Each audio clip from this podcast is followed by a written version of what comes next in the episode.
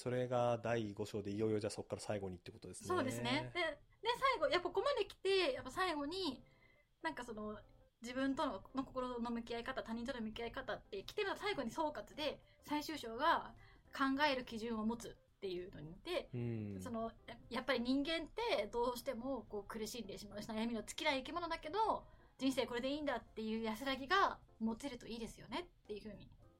そのためになんか、心と、心、自分の気持ちとのこう向き合い方っていうのを書いてきましたっていうのを言ってて、まあなんか、すごいざっくり言うと、結局その人生これでいいんだっていう安らぎを見つけるためには、なんか大きな、やっぱ自分はこういうことがしたいっていう方向性とかをこう見つけられるといいですね、みたいなことを書いてあるなと 思いました。ん。うん。まあ見つかってないけど、まあ私も生きてる中見つかったらいいなって思ってますって思いながら言いましたね。それは承認欲求っていうことだけを軸にするわけではなくて、そのうんどういうものであれば自分としあ、て向き合いたい課題なのかとかやりたいことなのかっていうのをこう考える上でも方向性っていうのはある種見えていくといいですよねってことなんですかね。多分その自分が自然に楽しめたり、ストレスを感じづらいうん。大きな方向性とかなや流れってものがあって、そういうのを見つけて、そこに向かってこうどんどんいけるといいし、自分の周りの人も、そういう自分の見てる方向と多分、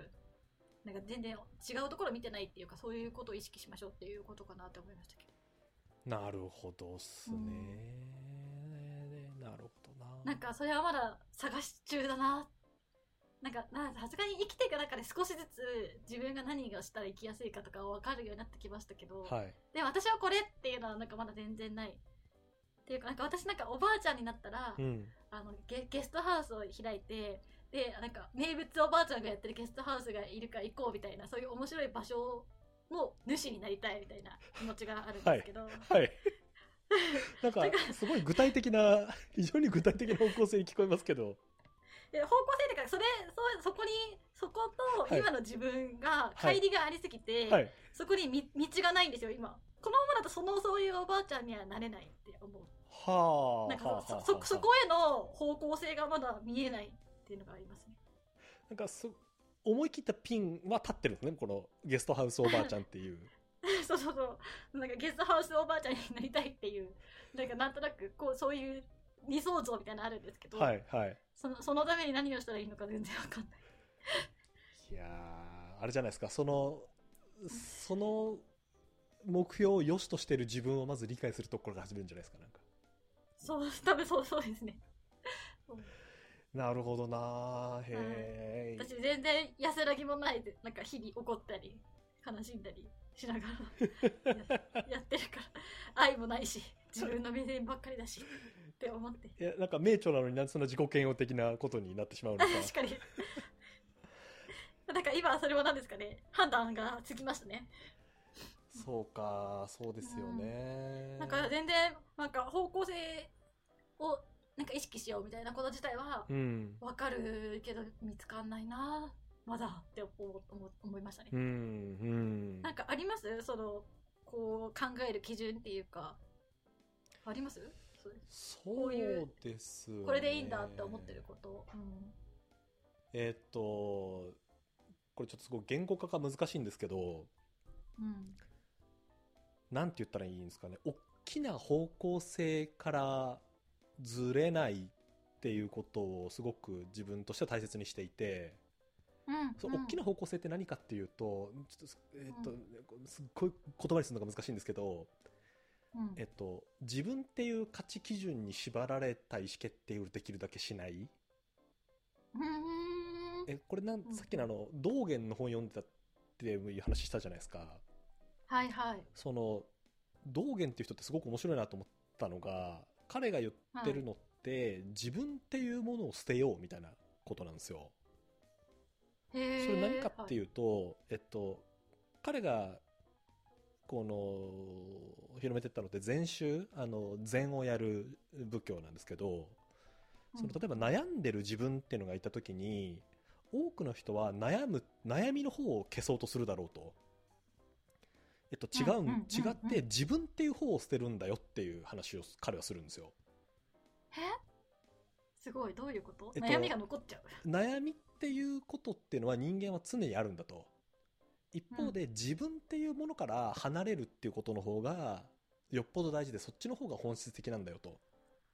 ああはいはいはいはい。いうことを言って、で自分っていうのをなくす方法としてただ座るっていう、えっと、禅っていう考え方。座禅？うん。座禅もそうだし、うん。例えば彼は食事を作ることも禅だっていうわけですよ。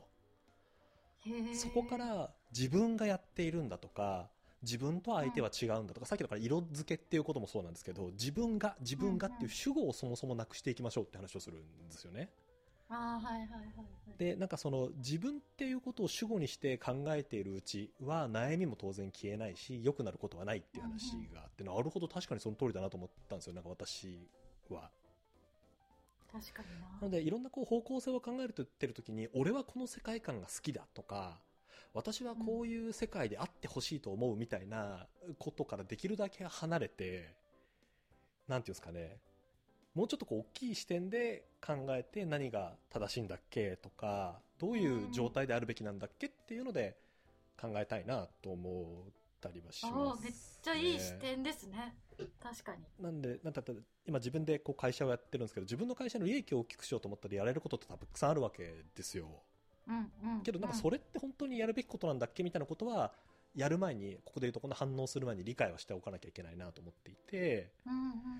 例えばなんかじゃあ、売れるマスク売るんですかとか、なんかアルコール調達して、なんかこう、消毒剤作りますかとか、それって自分ってものに取られすぎてないかなとか、そういうことはすごく考えるようにへなりましたね。え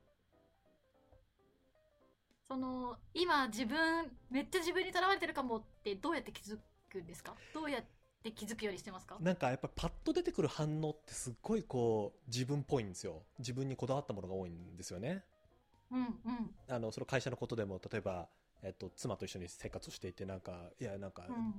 ゴミ捨ててくれればよかったのにとか、ああるじゃないですか そういうザ反応っぽいものってやっぱり自分に対するこだわりから出てきてるところが多いので、なんていうんですかね、これ、反応しない練習っていうところでもあるんですけど、自分の反応から逆に学ぶ練習でもあるなと思っていて、なんですか、自分っていうものから離れるために自分の反応を観察するっていうこと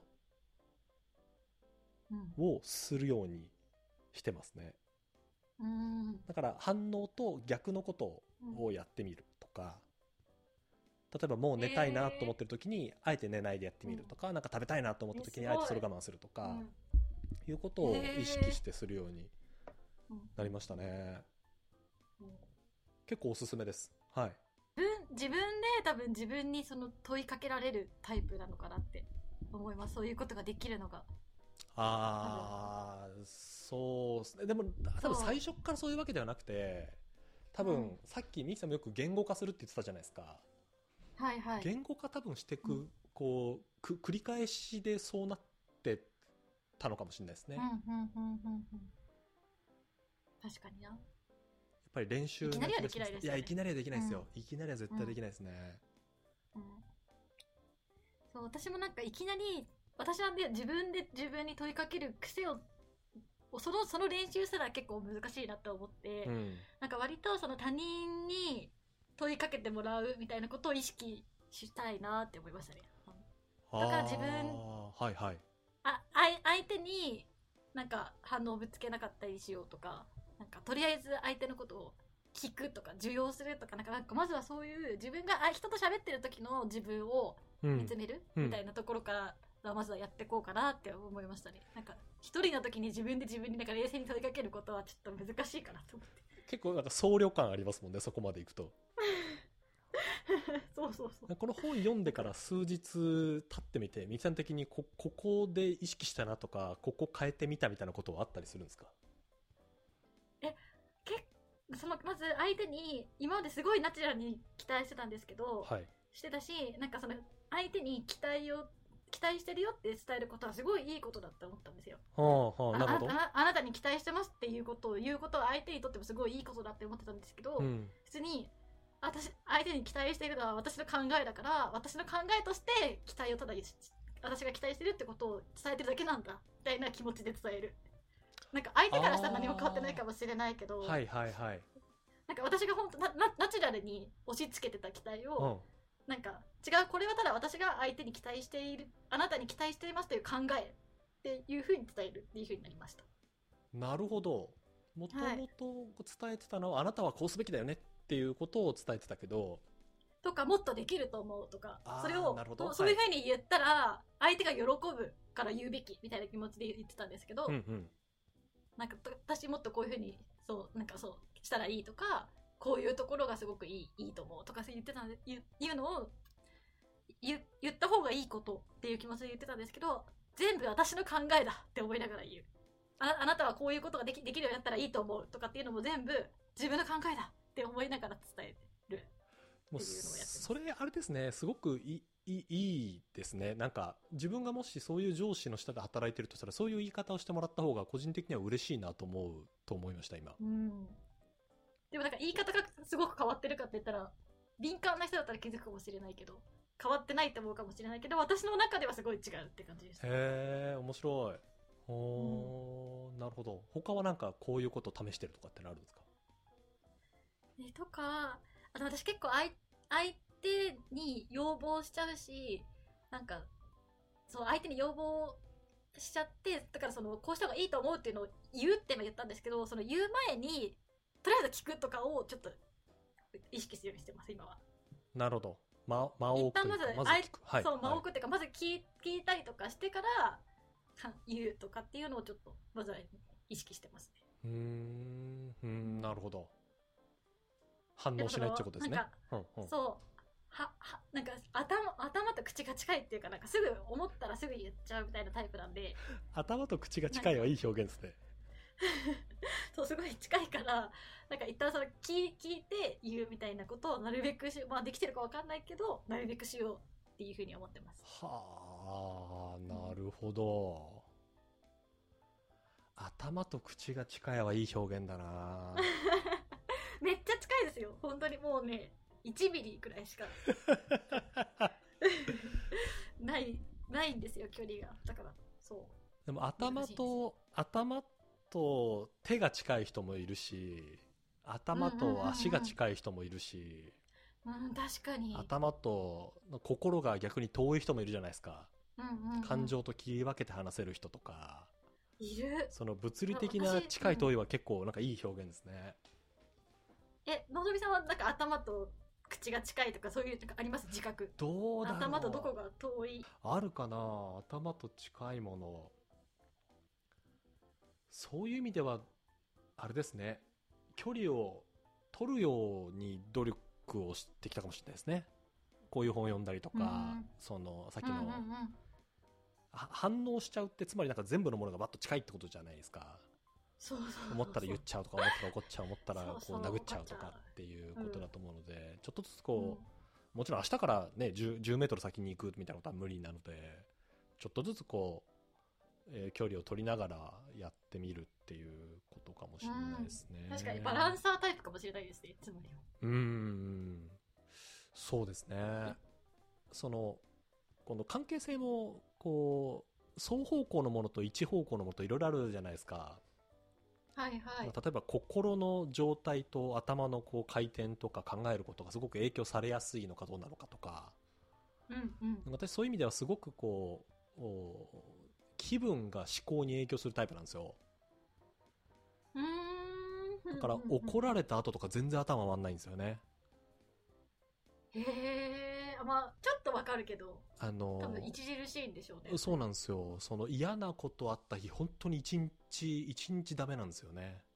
ああへえその、去年仕事で、あの、がん患者の人にインタビューをするっていう仕事をしてたんですけど、はいその、やっぱいろんなこう、がんになった時どう思いましたかとか、どういう治療を受けましたかみたいな話を聞いてたんですよ。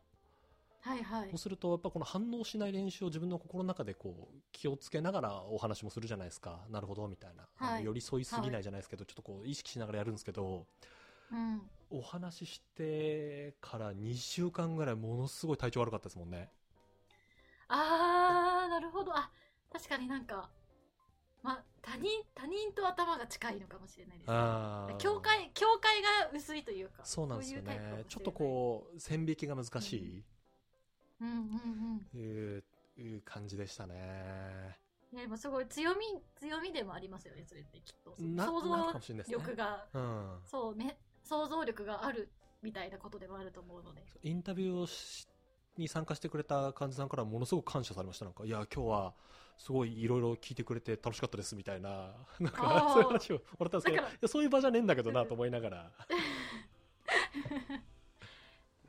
え、だから受容する力とかが、受容する雰囲気作りとかがすごいうまいっていうことですよね、きっと。なんですかね。なんですかね。うんでも、ミキさんのその、なんですか、く口にまで近いっていうのはすごくいいことですよね。相談したらパッと返してくれるっていうことでもあるじゃないですか。どうしたらいいと思う？まあって聞いたそうですね時にパンパンと返してくれるっていう。はい、そうそう、そういう時には元気になったって言ってもらえることも多いですけど、まあ言い過ぎなこともありますけど。今日はあれなんですもんね。オンライン合コンなんですもんね。あ、そうそう、この後はでも頭と口の近さをもうガンだんだんガンガンに活かして、オンライン高校望んでこようと思ってますよ。はい。スピード感を生かして。はい、スピード感を生かして。いやオンライン合コンはね、トーク力と顔芸が命ですからね。はい そうですちょっとその顔芸の方が分かんないですけど、それどういう？でだ顔トーク力が、はいあの生きるっていうのはあ普通に想像つくと思うんですけど、はいはいそのトーク力がなくても、はい。あのあなたの話をすごく全身の関心を持って聞いてますみたいな。なるほど。リアクションがと取れる。それをその全身の反応を出すのがもう顔しかつってないから顔の表情で出す。確かに。うこ。とですね。リアルの場だったら、ね、手の仕草とかうん。体のこう向きとかで伝えられますけど、そうそうそうそう。画面ですもんね。そう。だからもうマジでその顔だけしかもう表現するものがないのですごいワイワイプ芸みたいな。バラエティ番組の。ベッキーですね。そうそうそうそういうなんか顔芸があの受けるっていうかわそのぐらいしないと伝わらないんですよね多分喋ってない人は喋ってない人の場合は充実した時間になりそうですね。でもこんなに喋ったからもう疲れて喋んなくなっちゃうかもしれないいや、もうちょっと、あと、なんですか、もう、あの、あとはリラックスしてください。はいもうこのままスムーズに、あの、ズームを切って終わりにしようと思ってるので。あわかりました、でもいいんですよね、はい。確かにこの本ね。うん。名著だなって思いました本当に。ね。えなんか未だに売れてるらしいですよ。2015年の本ですけど。で私の周りでもあのいい本だって言ってる人結構いました。うーん、ね、本当に、もうその、おっしゃるように後半、ね、100%実践しようと思うと、やっぱり難しい本でもありますもんね。うん確かに定期的に読み返して忘れた頃に読み返してそうだったそうだったって思いながら読むようなね。ポジションの本かもしれない。あうんそうですよね。いやー、難しいなと思うのが、さっきのこの、あのー、禅の話、まあ、道元とかの話してましたけど、うんうんあの、スティーブ・ジョブスって禅をすごいこう、禅に傾倒してたことで有名じゃないですか。はいはいはい。自分で座禅も組むし、あの、うん。修行もして禅もやってたんですけど、でもあの人、なんていうんですかそうなんらしいんですよ。なんですけど職場ではめちゃめちゃキレてたっていう話もあるわあるじゃないですか。なんていうんですなんていうんですかね、はい。こう、人間ってそれもまた難しいなと思うところでもあるんですけど、うん。